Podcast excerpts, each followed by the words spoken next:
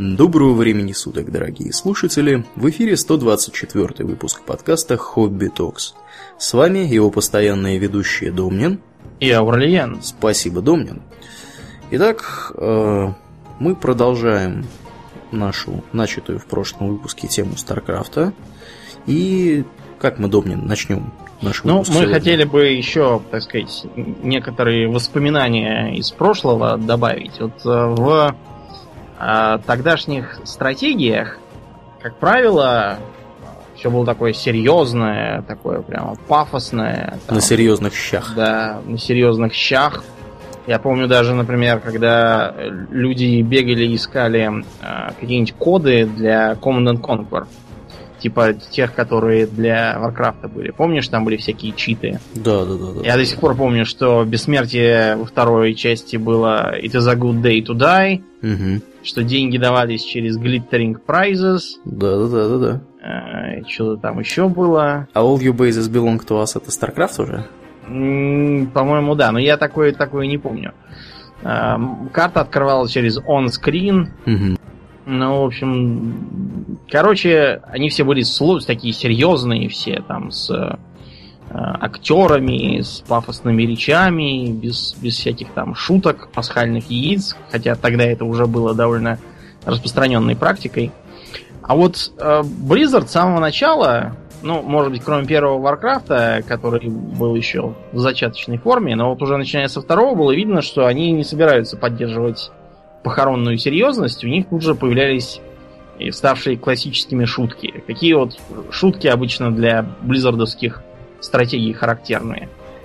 Во-первых, это озвучка так. юнитов, которая а, да, обязательно да. включает в себя какие-нибудь смешные фразы, если на них долго тыкать. Uh-huh, uh-huh. Можно, например, вспомнить, что во втором Warcraft, если долго тыкать волшебника человеческого, то он скажет что-нибудь типа «Не трогай меня, я предупреждал», а потом такой разряд молнии, что он типа тебя молнией бьет. А если тыкать в эльфийский корабль, то капитан будет говорить, что вы раскачиваете лодку, у меня морская болезнь, а потом его тошнило за борт. А потом еще зверухи, по-моему, у них же взорвались какие-то. Да, взрывающиеся зверюшки. Несмотря на то, что никакой ценности практически зверюшки не несли, они просто ползали по окрестностям. Да, и мешали Зас... строить здания, кстати. Да, в заснеженных э, областях это были тюлени, угу. в лесных это были овечки, а в степных это были свиньи почему-то. Единственное, какая-то практическая, практическое обоснование их существования — это заклинание полиморф, которое превращало врагов как раз в животных. Очень здорово помогало против многих тактик. Uh-huh. Да, если на них долго тыкать, они взрывались. А, и, ну, там еще были всякие вещи, которые не знаю, считать шутками или нет. К примеру, если играть за орков в кампанию, то там будет видно, что орочья книга или не орочья книга. Короче, там какая-то типа книга нарисована во время брифинга. Uh-huh. А там написан английский текст, но только почему-то кириллицей. Я думал, что-то похожее какие-то буквы, потом вижу орцы с хорди, думаю, а, как это же они просто транслитерировали все. Чтобы выглядело как загадочные эльфийские руны, но, наверное, не было времени их сочинять, поэтому взяли максимально... максимально экзотический алфавит, который был бы вообще понятен. Ну да, да. Кроме того, можно припомнить, что все, абсолютно все роли в втором Warcraft озвучивал кто? Билл Роупер. А, окей, да, да. Один из ведущих дизайнеров, по-моему. Так вот, эти шутки, они переехали в StarCraft. Во-первых, там были тоже взрывающиеся звери, по крайней мере, те, которые бегали по земле. А зверей там было много на разных планетах. На В джунглях бегали какие-то гибриды между тасманским тигром и зеброй. По планетам вулканическим ползали некие корявые черепахи. На Шакуросе летала какая-то пернатая тварь. Она не взорвала, потому что она, по-моему, летала.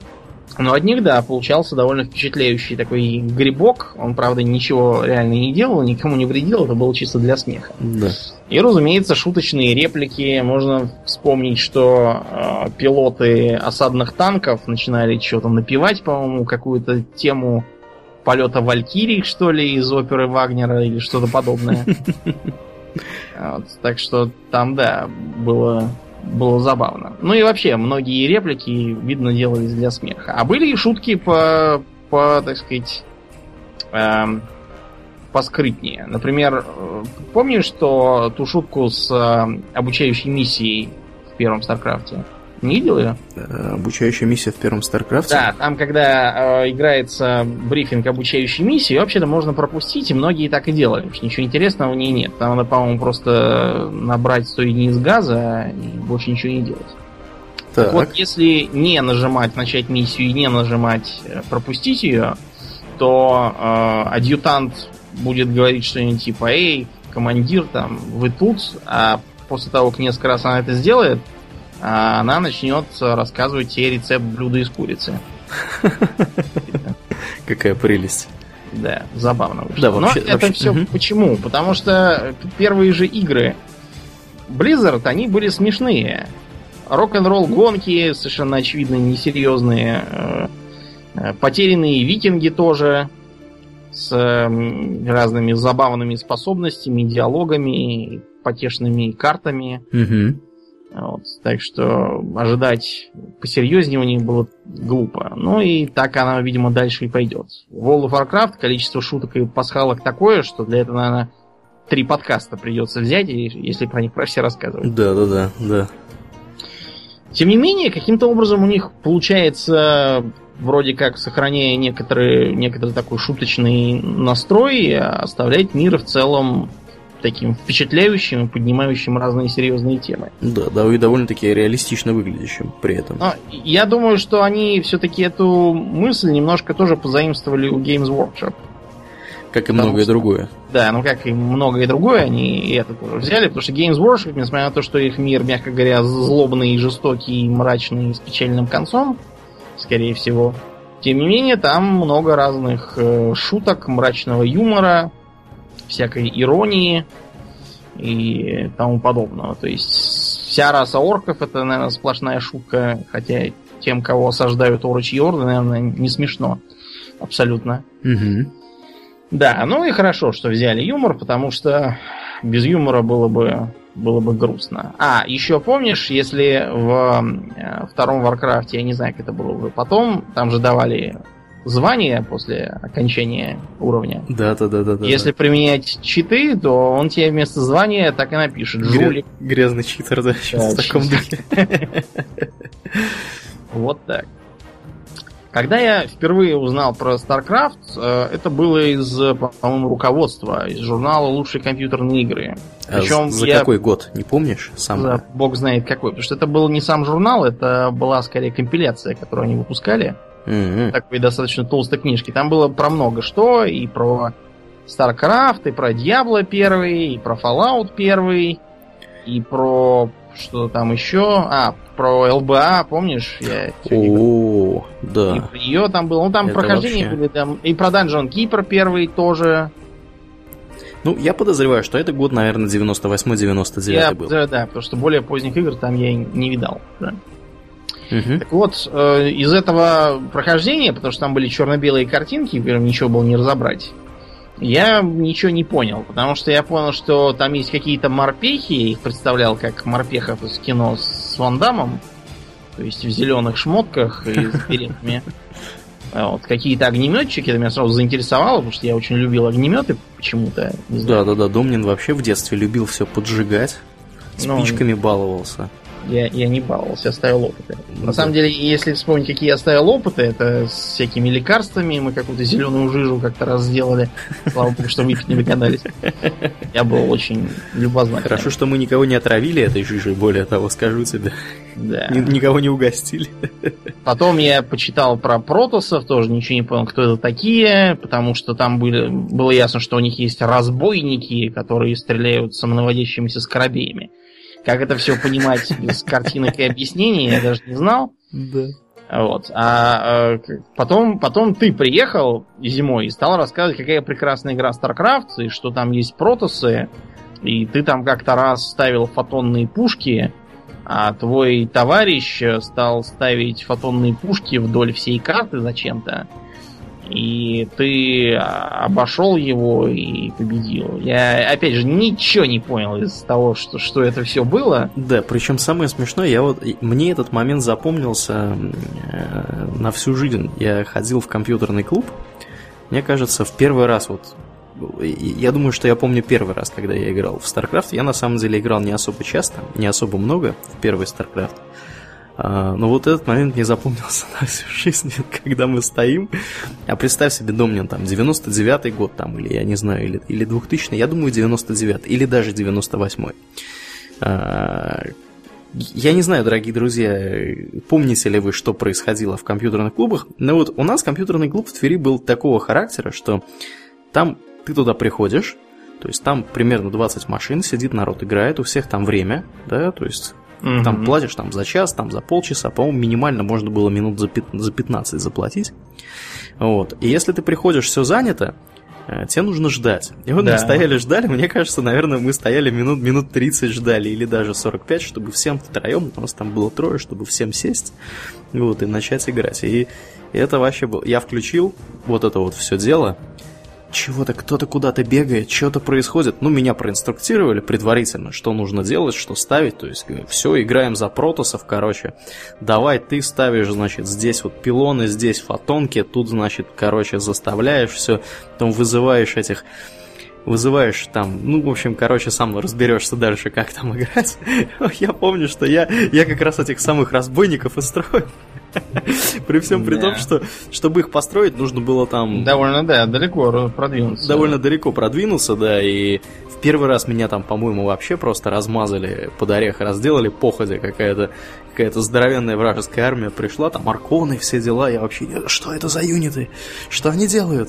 Вот, они разломали мне базу и поехали дальше, даже, даже и не парясь особо. Вот, в общем, это было нечто. Это да, было это нечто. Было страшное дело. Страшное да. дело было, думаю.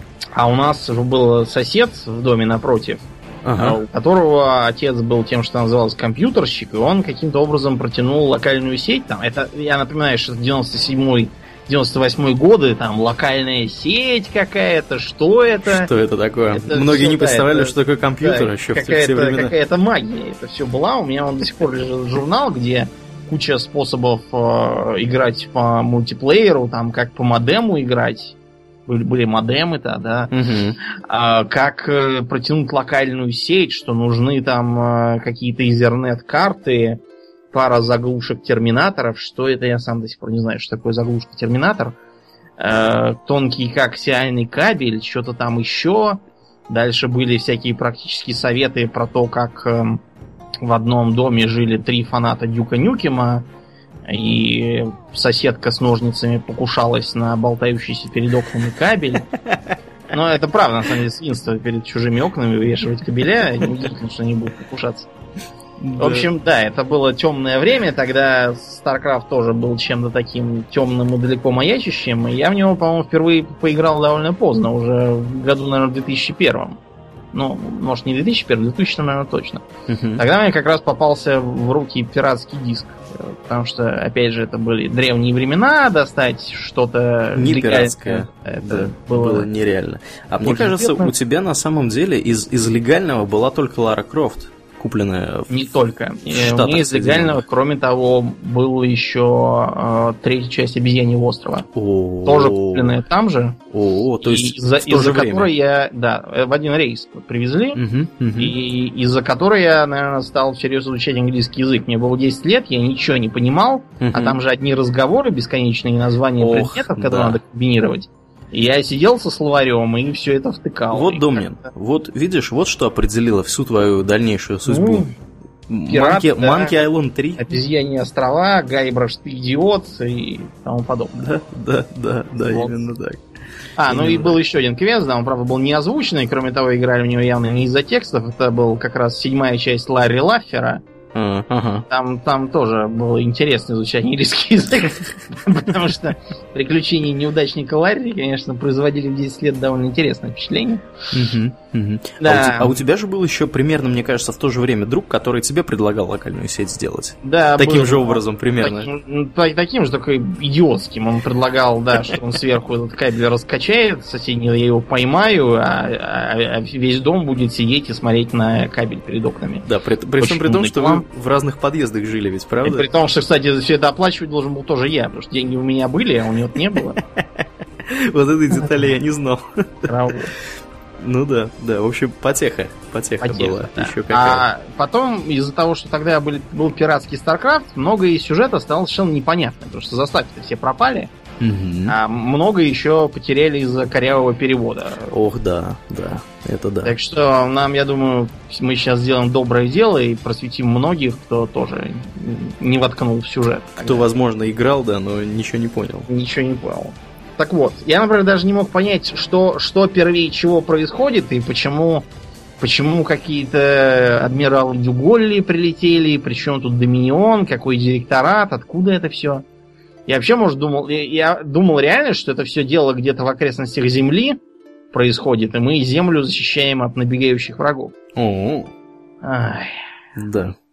Но мы уже вам в прошлый раз объяснили, что Земля далеко, с нее всех отправили... каторжные колонии, и вот в этих колониях дело и происходит. Остановились мы на том, что э, воцарившуюся на земных колониях конфедерацию подтачивает восстание младшего Менгска, угу. А в это же время к ней направляются с нездоровым интересом как зерги, так и протоссы. Зергов, напоминаем, влекло желание...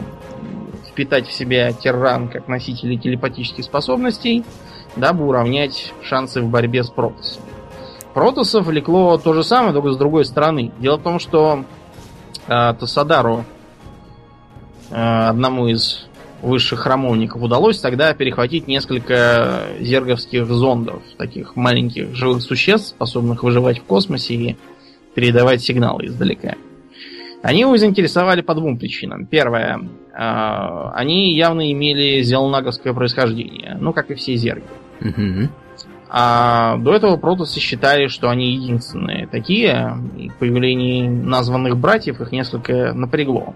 Второе. В телепатическом сигнале, исходившем от зондов, они уяснили команды найти людей, поглотить...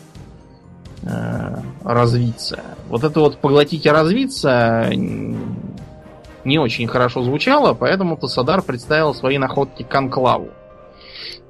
Конклав, вопреки его предложениям отправляться и не допустить поглощения Терран зергами, заявил, что «а зачем нам эти тиране нужны, да и как бы давайте их просто убьем, и поглощать будет некого».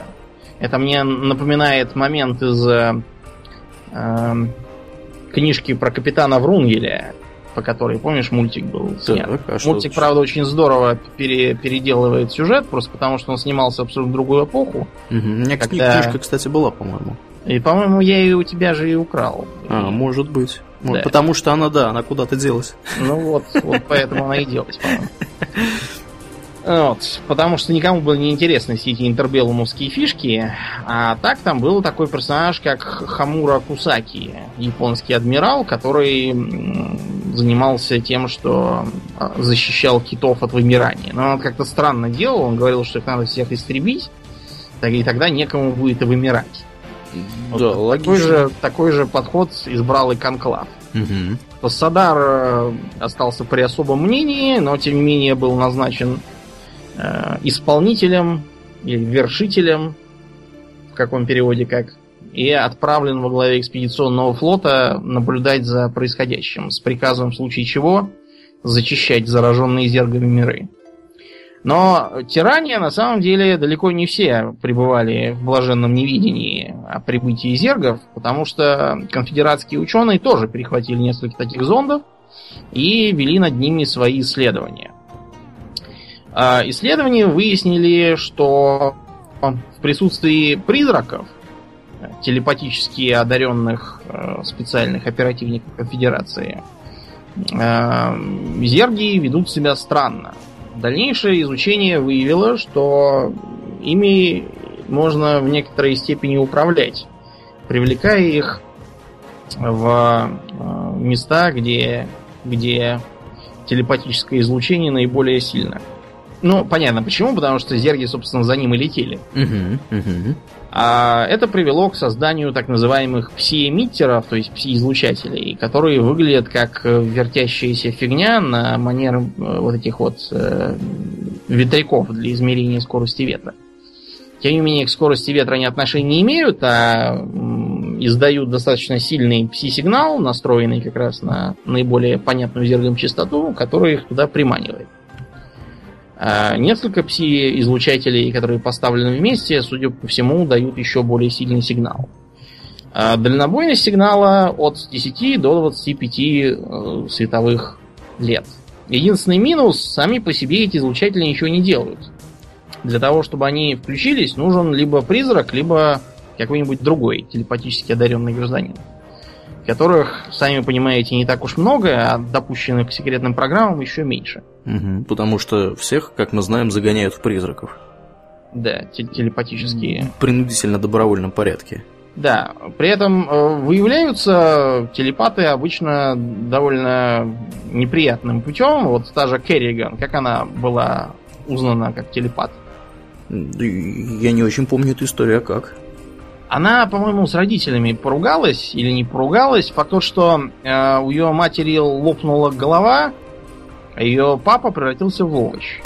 И он и как? Да. Ее изловили и стали пытаться э, подтвердить, что она телепат. Но она, мягко говоря, не обрадовалась эффекту, который ее способности оказывают на окружающих, и наотрез отказывалась их демонстрировать. Ей там по-всякому пытались, пытались ее как-нибудь склонить к сотрудничеству. Например, котенку ввели какую-то дрянь, которая вызывает раковые опухоли, и предложили его либо телепатически исцелить, либо, если это невозможно, добить. Вот. Она и тогда отказалась это делать. Тогда командующий офицер достал пистолет и пригрозил этого котенка застрелить. Она все равно отказалась. Офицер плюнул и ушел, а потом заметил, что у него почему-то в пистолете совершенно не работает механизм спуска. Да. Он заподозрил, что это, наверное, она сделала, но потом все-таки решил, что это недостаточное доказательство, и Керриган подвергли нейро... нейропасификации. Так она на некоторое время превратилась в болванчика управляемого. Короче говоря, Конфедерация пребывала в совершенно, я бы даже сказал, преступно неадекватном представлении о сущности зергов. Конфедераты решили, что это какая-то такая небольшая, но кусачая стая живности, которую можно очень удобно использовать. Направить ее на ненадежные, колеблющиеся, нелояльные или напрямую восставшие, примкнувшие к сынам Кархала миры. Uh-huh. Пусть они там всех недовольных съедят, а после этого э, либо прямо там, либо заманив их на какую-нибудь более удобную для обороны позицию, в идеале прямо к столице, чтобы они как бы разбились об стальную стену конфедератской обороны, и вуаля, недовольных нет. Конфедерация геройски спасла человечество от злобных чужих, и все довольны. Кто ну, недоволен, да. тех, тех уже в живых нет. Все логично, да, да. Все очень логично, но только по численности, силе и целеустремленности зергов Конфедерация просчиталась, наверное, на пятнадцать несколько порядков, порядков да, да, да. Не меньше. Поскольку вместо стаи милых зверушек прибыла огромная орда на куче левиафанов. Конфедераты впервые испытали, так сказать, полную силу во время конфликта на Чау-Сара. На Чау-Сара как раз шло подавление мятежа, и когда на планету обрушились зерги, обе стороны быстро друг про друга позабыли, стали от них обороняться, но сделать они этого не успели, потому что сверху появился флот желтюшных корабликов, похожих на нарезной батон, и выжег на планете все живое, после чего двинулся дальше. Это был флот протоссов, темплара Тассадара. Он э, поначалу медлил и считал, что, может быть, может быть э, люди как-нибудь отобьются, но потом понял, что дело безнадежное, и решил просто истребить все живое на планете. Следующей по очереди стала планета Марсара, видимо, из той же самой системы. По крайней мере, во всех источниках она упоминается как планета-сестра Чау-Сара. А на Марсара, собственно, начинается игра для персонажа землян. Вот меня что поразило, то что, оказывается, у... в компаниях там были персонажи. В компании за землян, это не... за тиран, это некий неизвестный магистрат, ну, то есть губернатор планетарный, угу. недавно назначенный, а вовсе не Рейнор, как многие могли бы подумать. А... Потом в компании за зергов это какой-то неназванный, я так понимаю, Церебрат, то есть мозговой центр младший, созданный специально для нянчения Керриган. А в компании за протоссов, как мы теперь зна- знаем, претор Артанис. Да, за которого мы, собственно, имеем удовольствие поиграть в Legacy of the Void. Да, ну и в Вудвор, по-моему, тоже он же был. Так вот, задачи магистрата, а также подчиненного ему шерифа Джеймса Рейнора, было вменено защищать местное население и ничего больше не предпринимать. Это все потому, что Конфедерация продолжала тешить себя дурацкими надеждами, что вот сейчас мы чего-нибудь такое изобретем, какой-нибудь способ контролировать зергов, и вот тогда-то все увидят. Надзирать за всей этой операцией был поставлен сам э, генерал Эдмунд Дюк. Небезызвестный. Да. Генерал Эдмунд Дюк, как его характеризовали окружающие, напоминал побритую гориллу вот, по обхождению, ну и, как потом выяснилось, по уровню интеллекта тоже. Впрочем, командиром он был, в общем, компетентным. Рейнер сам тоже довольно интересная личность. Поначалу служил в армии Конфедерации.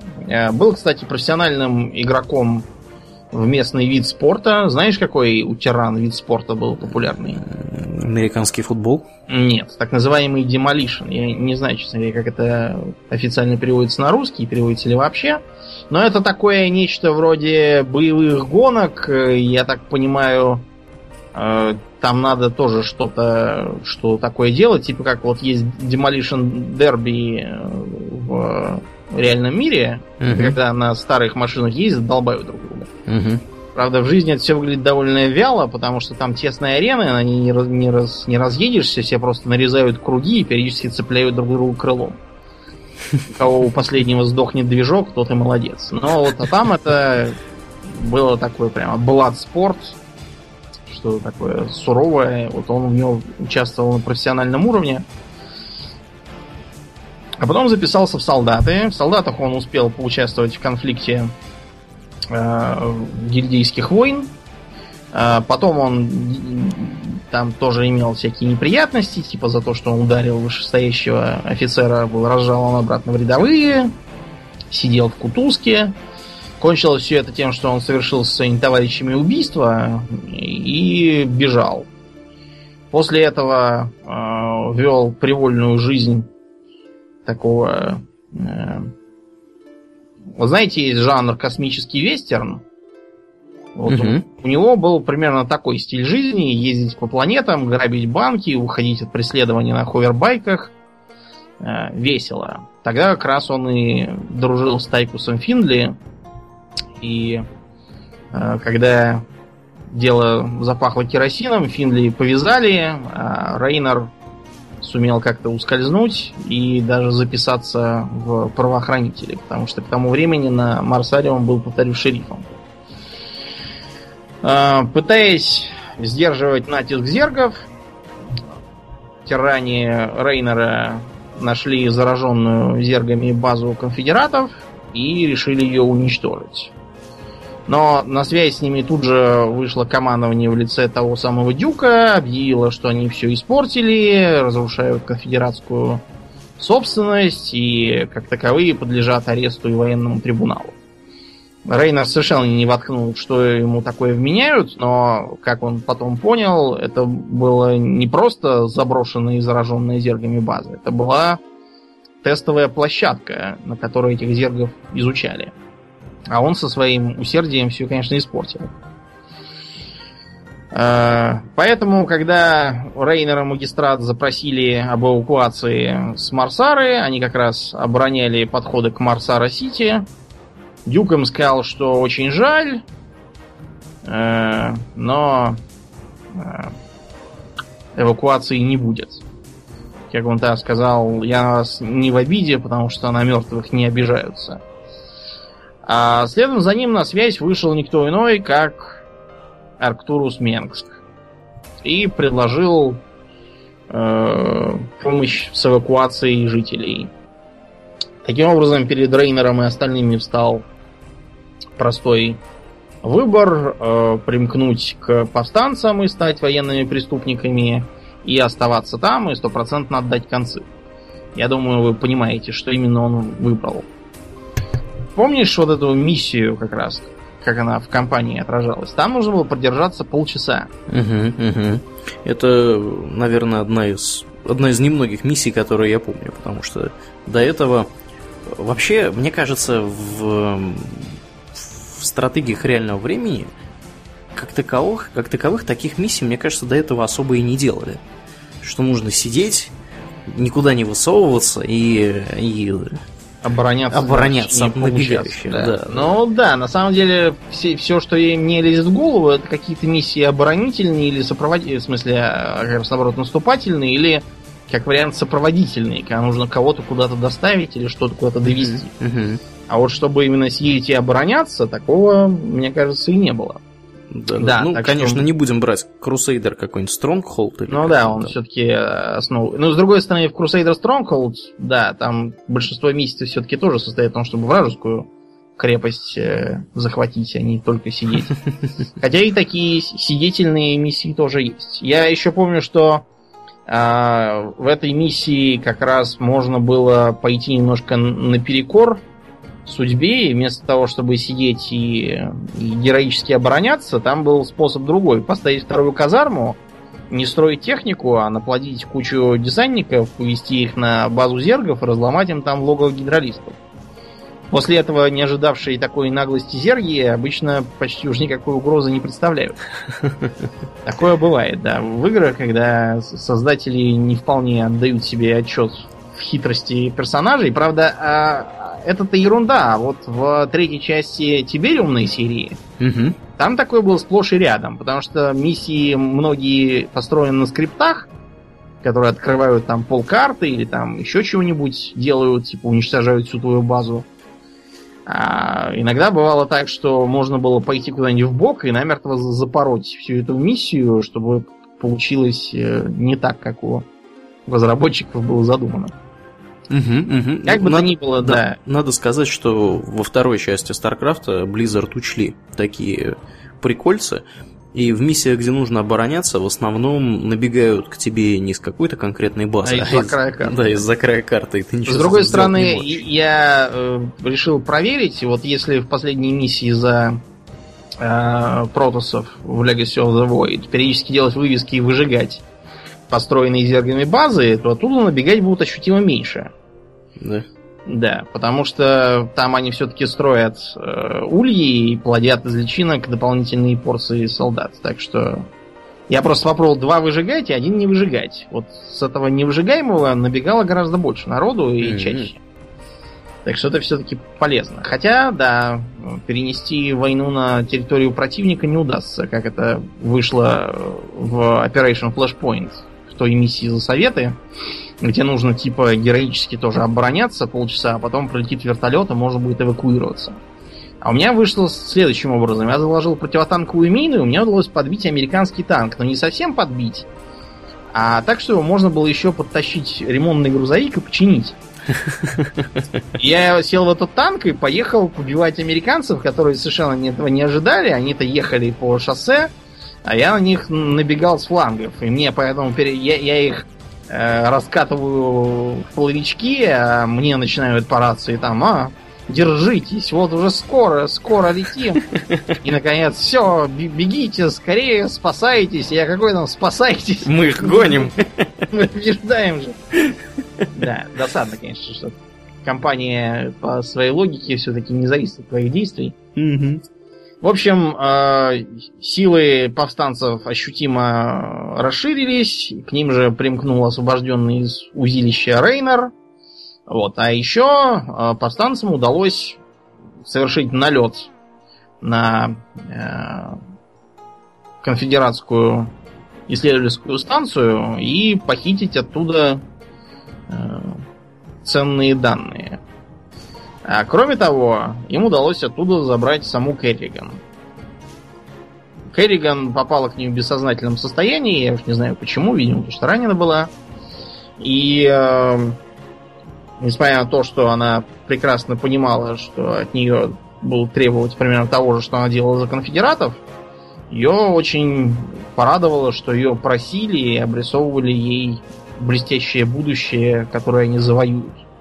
А не так, как у конфедерации, вперед встала и пошла.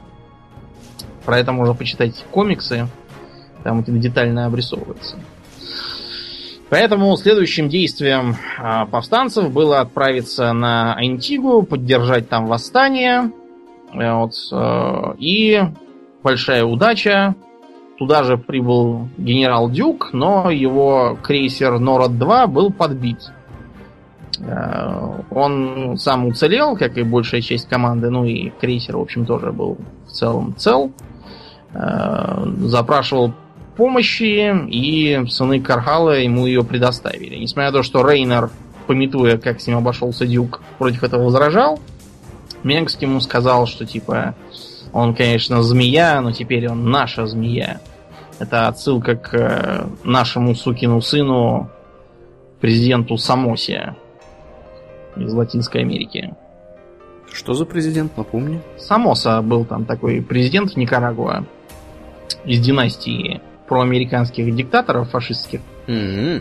который, мягко говоря, не очень хорошо себя вел, а когда в Америке про это задавали вопросы, говорили, но он же наш сукин сын.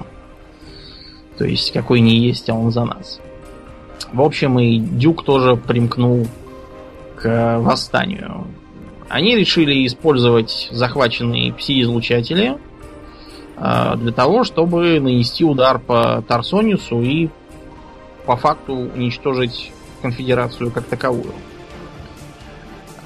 Против такого решения возражала особенно громко Сара Керриган, поскольку ей-то рассказывали про блестящие перспективы и свободу трудящимся, землю крестьянам, крестьземлянам, а тут ей предлагают план, который приведет к гибели всего населения планеты от рук зергов. Причем по той же самой тактике, которую предполагала использовать сама злая конфедерация. Она заявила, что ей не нравится этот план, на что Менгский отметил, что он как бы и не призывает, чтобы он ей нравился. Он призывает, чтобы она его выполнила. И, скрипя сердце, внимание, если нас слушают какие-нибудь молодые талантливые авторы, это выражение пишется так: «скрепя сердце». А не скрипя а... сердцем. Сердцем, да. Не, не надо скрипеть сердцем. Если оно вас скрипит, то обратитесь к лечащему врачу.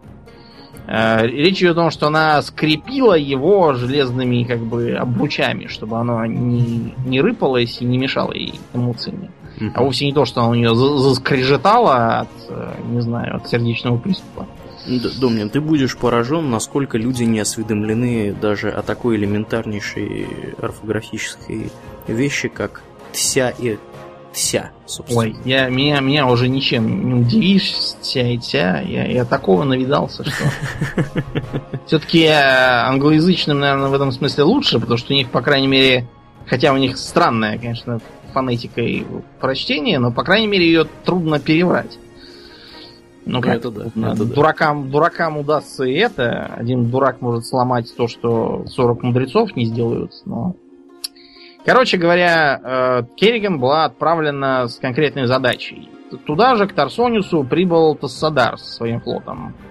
Тассадар решил попытаться помешать нападению зергов на планету, или, по крайней мере, дать планетарным властям время на эвакуацию. Так вот, именно этого делать ему было не нужно с точки зрения плана Менгска. И Керриган была отправлена на разрушение их базы, построенной на Новом Геттисберге. Вот интересно то, что в официальной истории Новый Геттисберг — это город, и битва происходила в городе на самой планете. А в игре, помнишь, что это? А в игре это космическая платформа. А, точно. Я так подозреваю, что просто не, не нарисовали не нарисовали подходящую текстуру и карту. Пришлось сделать вот так вот. Или, что э, тоже возможно, была вырезанная миссия как раз в этом Новом Геттисберге, и там была как раз карта городская. Но почему-то ее выкинули, а название присобачили к миссии на платформе. Ну, в общем, вышла, как обычно, путаница, которую потом пришлось править редконами. Протосы были уничтожены, пси-излучатель включился, зерги ринулись на планету, и в том числе на Новый Геттисберг. Керриган запросил эвакуацию, но Менгск сказал, что как бы поздновато ты про эвакуацию заговорила, мы уходим.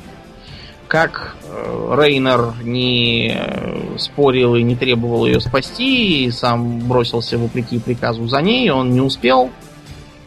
Позицию Керриган заполонили зерги, и связь с ней оборвалась. Рейнор, мягко говоря, огорчился, объявил, что дезертирует из сил сынов Кархала, поднял на командном крейсере Гиперион пиратский флаг.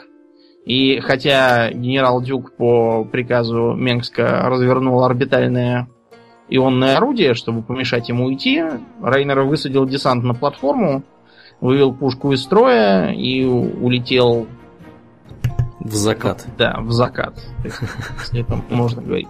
По пути прихватив также небольшой флот, потому что там как раз в окрестностях Тарсониса на орбите Деларианские верфи, вот он как раз там позаимствовал всякое. Тем временем на Айуре действия Тассадара вызывали все большее недовольство Конклава, потому что его послали истреблять и не допускать распространения заразы, а он вместо этого пытался спасать Тиран, что-то там вмешиваться в их дела, его совершенно на это не уполномачивали. Стали раздаваться голоса, требующие отзыва Тассадара с этой позиции и вообще возвращения флота. Назначение нового исполнителя, более дисциплинированного. Тем временем, как Рейнор, так и Тассадар увидели один и тот же сон. Пом-пом-пом. Да. В этом сне фигурировала Керриган, и она звала их на планету Чар. Вулканическую и довольно мрачную. Рейнор, решив, что она живая, как-то спаслась, ринулся туда. Туда же отправился и Тассадар, чтобы понять, что вообще происходит. И не с Чара ли лезут зерги. На планете они действительно обнаружили Керриган, но она на человека уже была не похожа, потому что э, сверхразум, захвативший ее, приказал положить ее в кокон и превратить в королеву. Королеву клинков. Да, королеву клинков. Так что она отрастила симпатичный хитиновый купальник, э, сделала себе вместо рыжих волос хитиновые дреды, и две когтистые лапы добавила к своему арсеналу. Сверхразум интересовался ей э, из-за ее телепатического потенциала. Чтобы этот потенциал разблокировать, э, она отправилась на конфедератскую исследовательскую станцию э, и э, прояснила, что подвергнутая в юности нейрокондиционированию, она не может раскрыть свой полный потенциал. Поэтому ей нужно как-то с этим э, справляться. На начале они также встретили внезапно представителя темных протоссов, а именно Зератула. А, вообще-то Тассадар сперва им не доверял. Например, он оставил свою советницу на корабле, потому что опасался, что так как она хранительница, которая хранит память, угу. темные протоссы будут ей не очень рады и попытаются ее, ее убить. Тем не менее, он довольно быстро завоевал доверие Тассадара, продемонстрировав, как он может расправляться с зербскими церебратами. Тассадар тут же передал это сообщение на Айур, сообщив, что целью при борьбе с зергами должны быть мозговые центры, поскольку простые зерги — это просто дроны, которые не имеют своей воли. К чему это привело на Айуре? Такой, такой совет. К чему? Ну, к тому, что э, судья Алдарис вместе с Артанисом и Фениксом попытались нанести удар по Церебрату, который высадился на планету. Э, у них, разумеется, ничего не вышло. Почему у них ничего не вышло?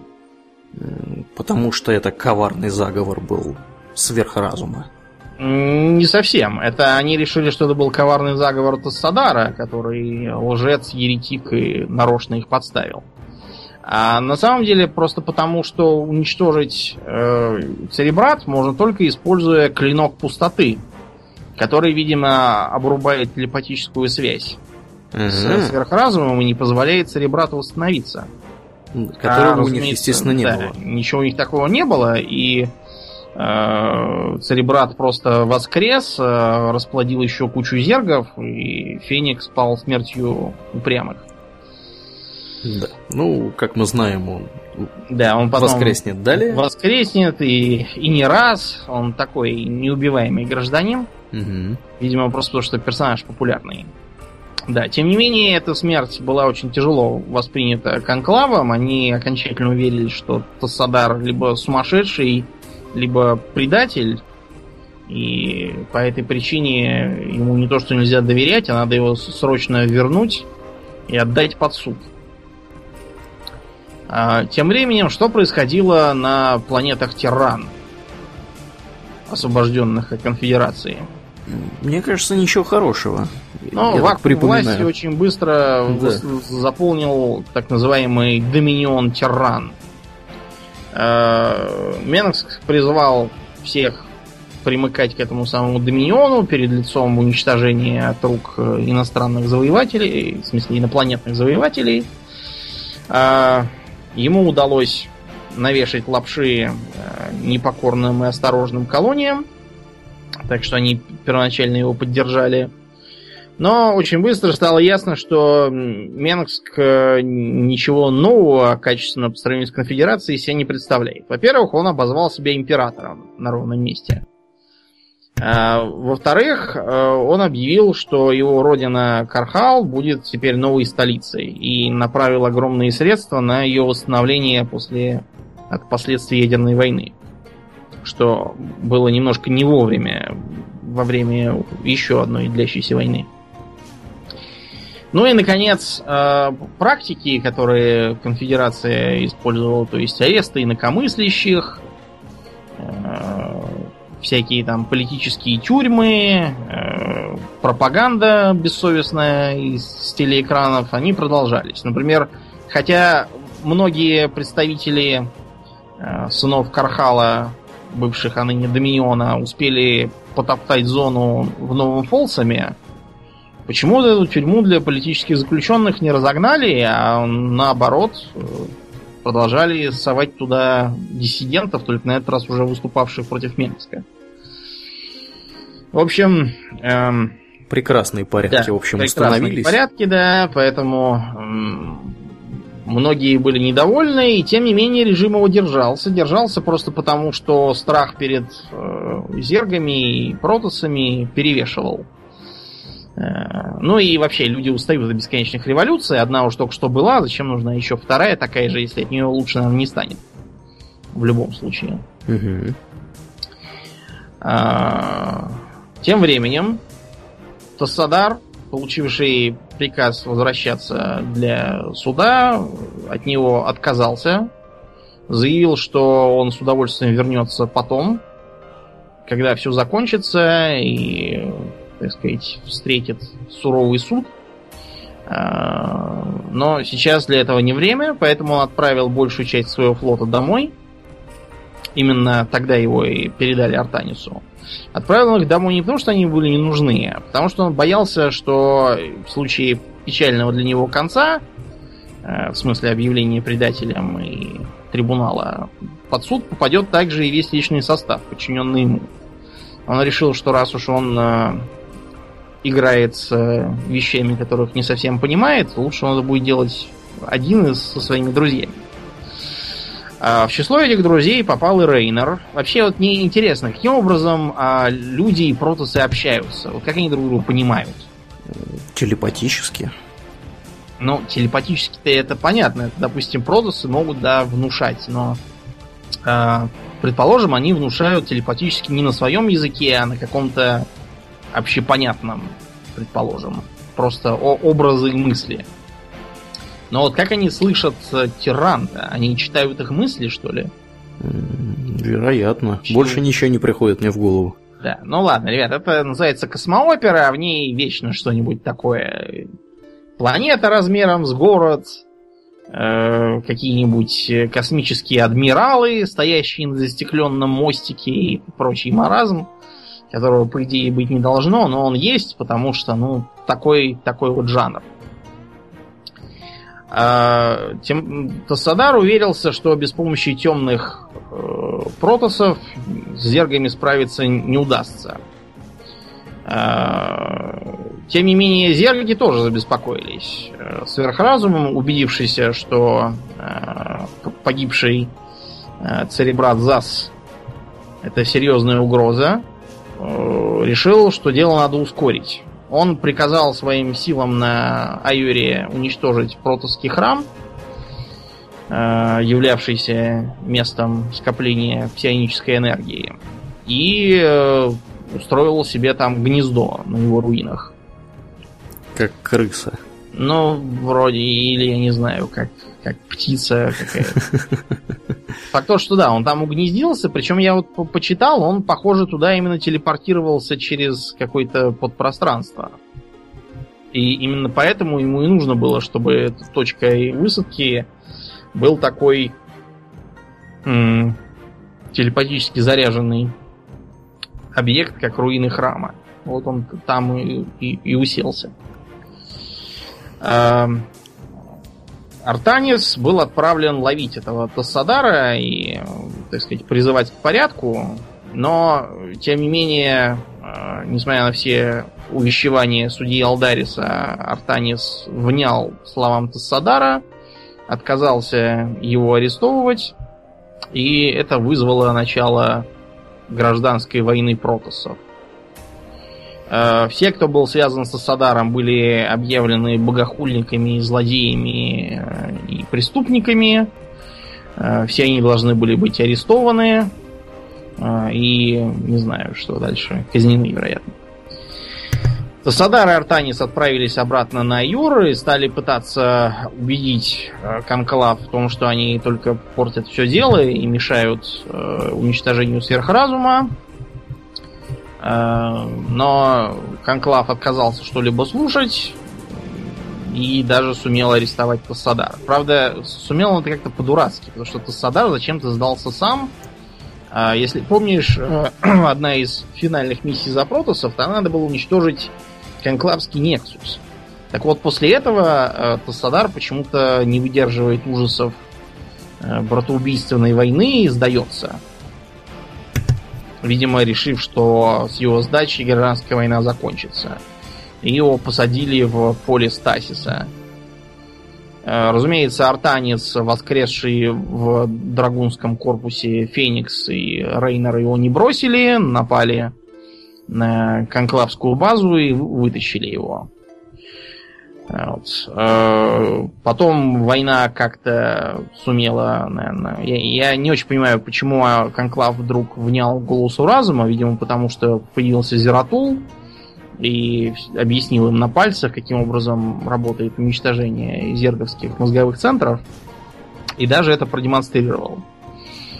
Предпоследняя миссия за Протосов — это как раз уничтожить один из церебратов, или, по-моему, даже три церебрата.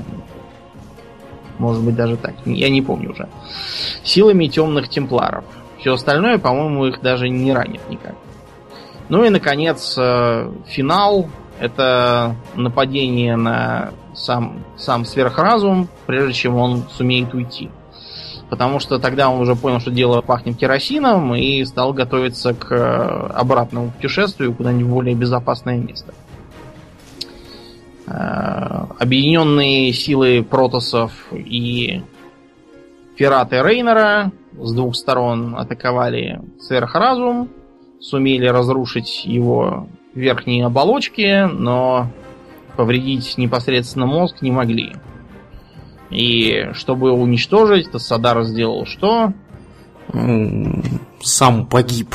Да, он при... совершил самопожертвование и в, так сказать, тар... тараном врезал свой авианосец в сверхразум, вызвав выброс психической энергии, и сверхразум пал, оставив э, полуразрушенный Айур и кучу оставшихся без начальства церебратов, а также Керриган. Но э, война на этом, разумеется, не закончилась, потому что Айур отстоять не удавалось. Э, было принято решение об эвакуации. Куда они собрались эвакуироваться, Аурелиан? На Шакурус, по-моему. Да, они уехали к своим темным братьям на Шакурус. Раз уж те так любезно помогли им с уничтожением мозговых центров, они согласились принять и беженцев. Для этого они использовали одно из последних сумеречных врат на планете. Артанис, Зератул и беженцы ушли. Феникс с Рейнором остались, чтобы разрушить врата и не допустить проход зергов по нему, а потом как-то своим ходом выбираться. Выбираться им предстояло в новую войну. Потому что на земле в это время не дремали, так сказать. Не, что? Коль... Да. не щелкали клювом. Не щелкали клювом. Мы уже говорили в прошлом выпуске, что э, несмотря на то, что Лига Объединенных Держав считала эту экспедицию скорее за избавление от бесполезных э, уродов и нежелательных жителей и лишних ртов, э, определенная исследовательская ценность у экспедиции все-таки была. Так что за происходящим в секторе Капролу э, внимательно следили, хотя и ничего не собирались по этому поводу делать. Но что, интересно, может происходить на каторжных колониях? А оказалось, что да. может происходить вторжение зергов, э, выжигающие планеты протоссы и прочие интересные дела.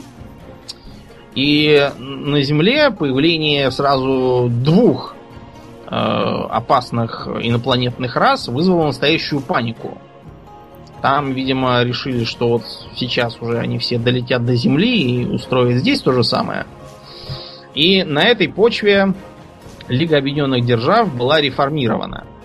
Во-первых, в нее влились все страны, которые так или иначе не желали принимать участие в ее работе. Во-вторых, было решено, что дальше сидеть, ждать и наблюдать нельзя, и нужно занять более активную позицию. Гражданскую позицию. Да, гражданскую позицию. Так что Лига была превращена в Объединённый земной директорат. Кто этим директоратом командует и что у него за правительство, я, по-моему, так и не сумел выяснить, но в короткие сроки директорат смог собрать довольно большой экспедиционный флот и назначил для, э, на, его, на место его командующего адмирала Жерара де Голля. Я вот сейчас как раз из Парижа вернулся и вылетал из э, аэропорта, аэропорта Шарля, Шарля де Голля. Да, также был еще на какой-то улице. Что такое Этуаль? Это какая-то лайк. улица или площадь, может, какая-то. Угу. А, тоже Жерара де Голля. Так что очевидно, что Жерар де Голль — это отсылка к тому самому французскому военачальнику. Он, правда, не был адмиралом совсем, был генералом. Угу, сухопутный был довольно. Да, да, сухопутный был. Но, тем не менее. Хотя основную славу де Голль как бы снискал скорее как политический деятель, чем как военный. Э, довольно трудно воевать, когда твоя страна как бы сдалась. И ты сидишь в колониях и говоришь, что это не признаешь. Короче говоря, экспедиционный флот получил следующие задачи. Первое. Э, поскольку зергами все же можно управлять, вот печальный пример Конфедерации никого не учит. Абсолютно, я вижу.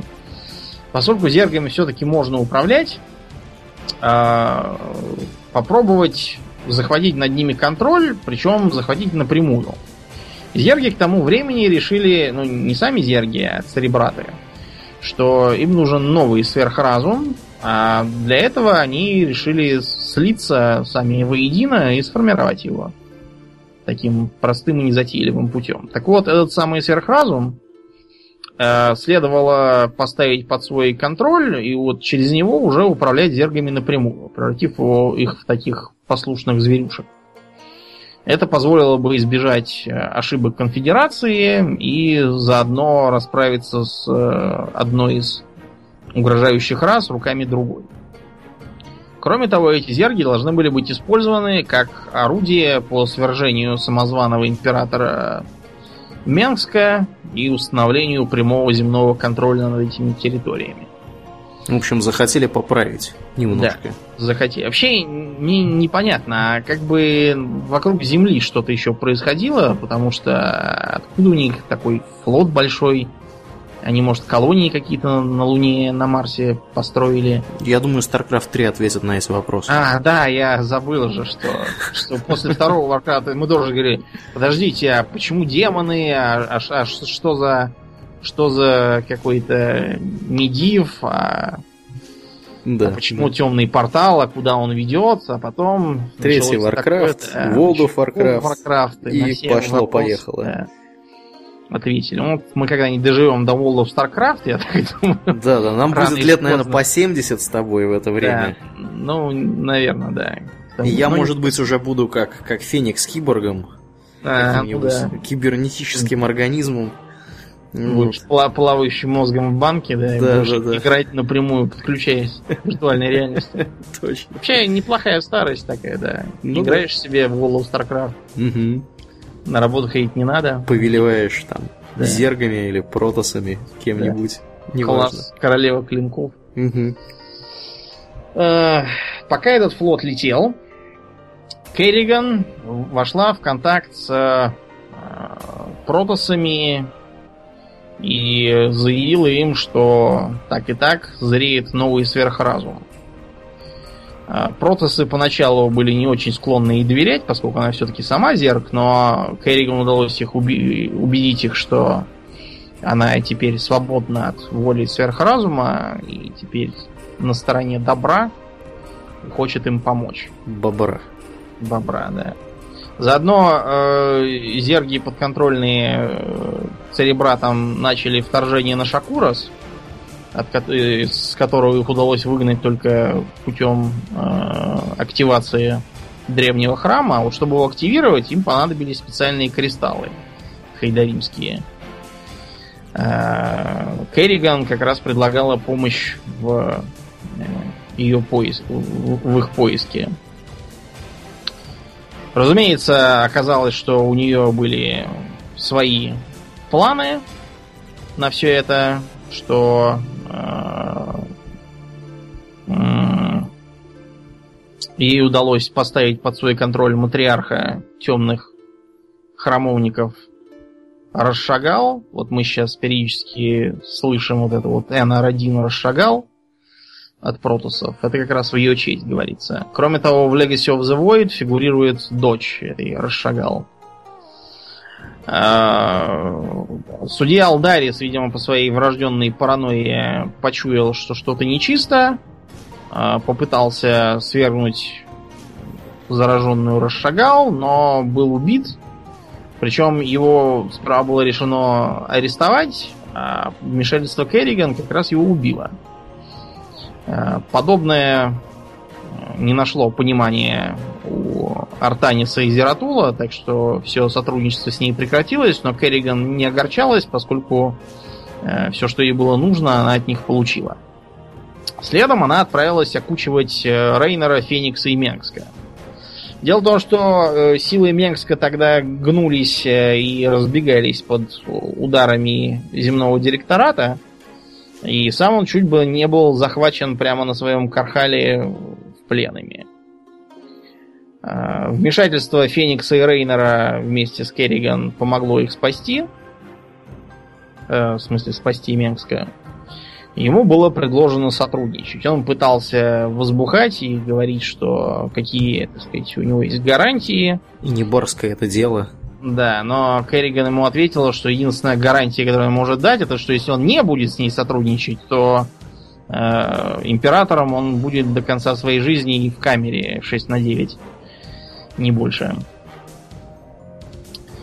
Опять же, это сотрудничество долго не продлилось, потому что э, Керриган, получив все, что ей надо, э, нанесла внезапный удар и убила как генерала Дюка, чтобы ослабить Менгска, так и э, Феникса, чтобы лишить его и Рейнора протосской поддержки. Э, Рейнору пришлось уходить, пока его тоже не убили, но он перед этим поклялся ей, ее найти и помешать. Хотя, видимо, это было ему очень трудно, поскольку он ее все-таки любил до того, как ее заразили. Тем временем директорат посылал своим гражданам пропаганду с Чара, где рассказывал, что, мол, в Зергии побеждены, что сверхразум попал под полный контроль и теперь изучается земными учеными. И единственное, что омрачает победу, это геройская гибель в, э, в последнем бою, бою за Чар, да, вице-адмирала Алексея Стукова. Но Алексей Стуков, как мы с тобой знаем, ни в каком последнем бою не погибал. Отчего он погиб? Я так припоминаю, что поскольку он является частично зергом, теперь... Да, он тогда был заражен да. зергами. А, вернее, нет, нет, нет, нет. Зергами был заражен, ну, вернее, не заражен, а скорее от, от лица Керриган действовал перебежчик на сторону директората Самир Дуран. Так вот, Дуран как раз был зараженным, и он работал тайком на Керриган, мешая э, силам земного директората использовать пси-дисруптор, который мог ставить зергов под прямой контроль, то есть он был улучшенной версией пси-эмиттера. Э, так вот, этот самый Дуран интригами убедил Дю Голля в том, что Стуков предатель, э, припас э, пси-дисруптор для себя и хочет его использовать, чтобы захватить власть там или еще что-нибудь такое сделать. Так что Дю Голь отдал приказ об аресте Стукова. Арест, разумеется, прошел плохо. Дуран перешел в невидимый режим, он был призраком, и застрелил Стукова. Тот перед смертью успел все рассказать Дю Голлю, который проклял свою дурость и гордыню. Но это мало чему помогло, потому что драгоценное время было упущено. В последнем бою, когда силы директората, а также протоссов и Менгска пытались нанести по усилившейся Керриган удар, все они были разгромлены. Менгск под шумок бежал обратно к себе на Кархал и более-менее стабилизировал Доминион. Протоссы тоже ушли на Шакурас, а вот э, флот экспедиции оказался один на один с зергами, и до земли ни один из их кораблей не добрался. Какая жалость. Да уж, вот такая жалость.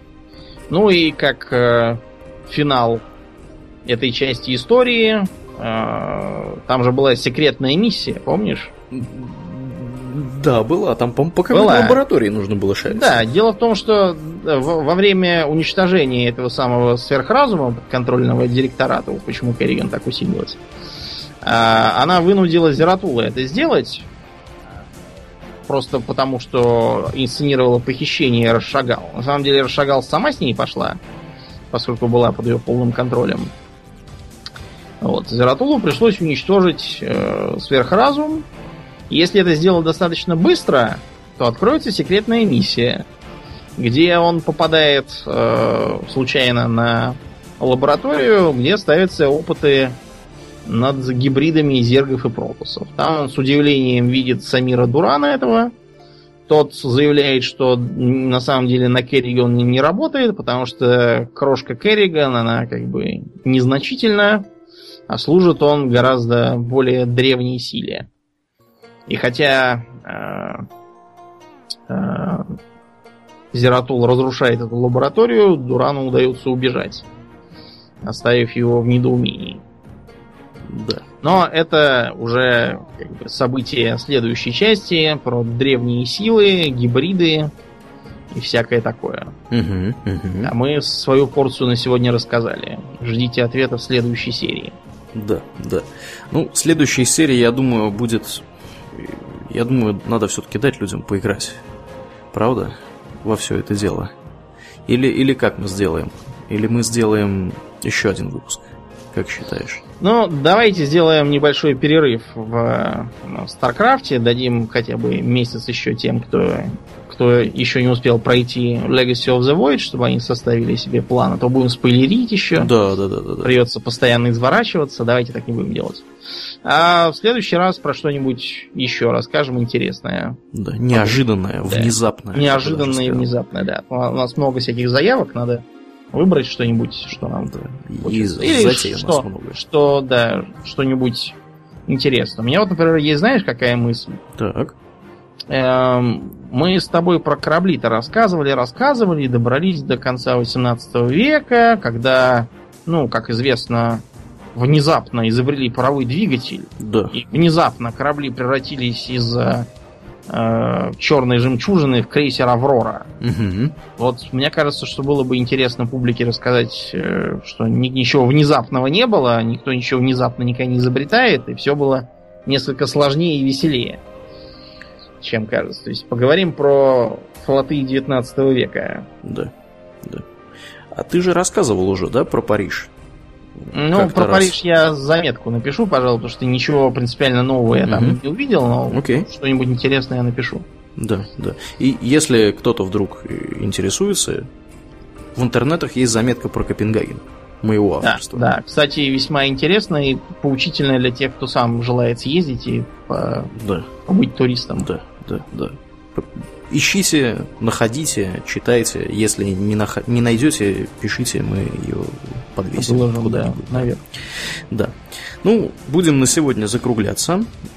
Я напоминаю, что в эфире был сто двадцать четвёртый выпуск подкаста «Хобби Токс», и с вами были его постоянные ведущие Домнин и Аурелиан. Спасибо, Домнин. Всего хорошего, друзья. Пока.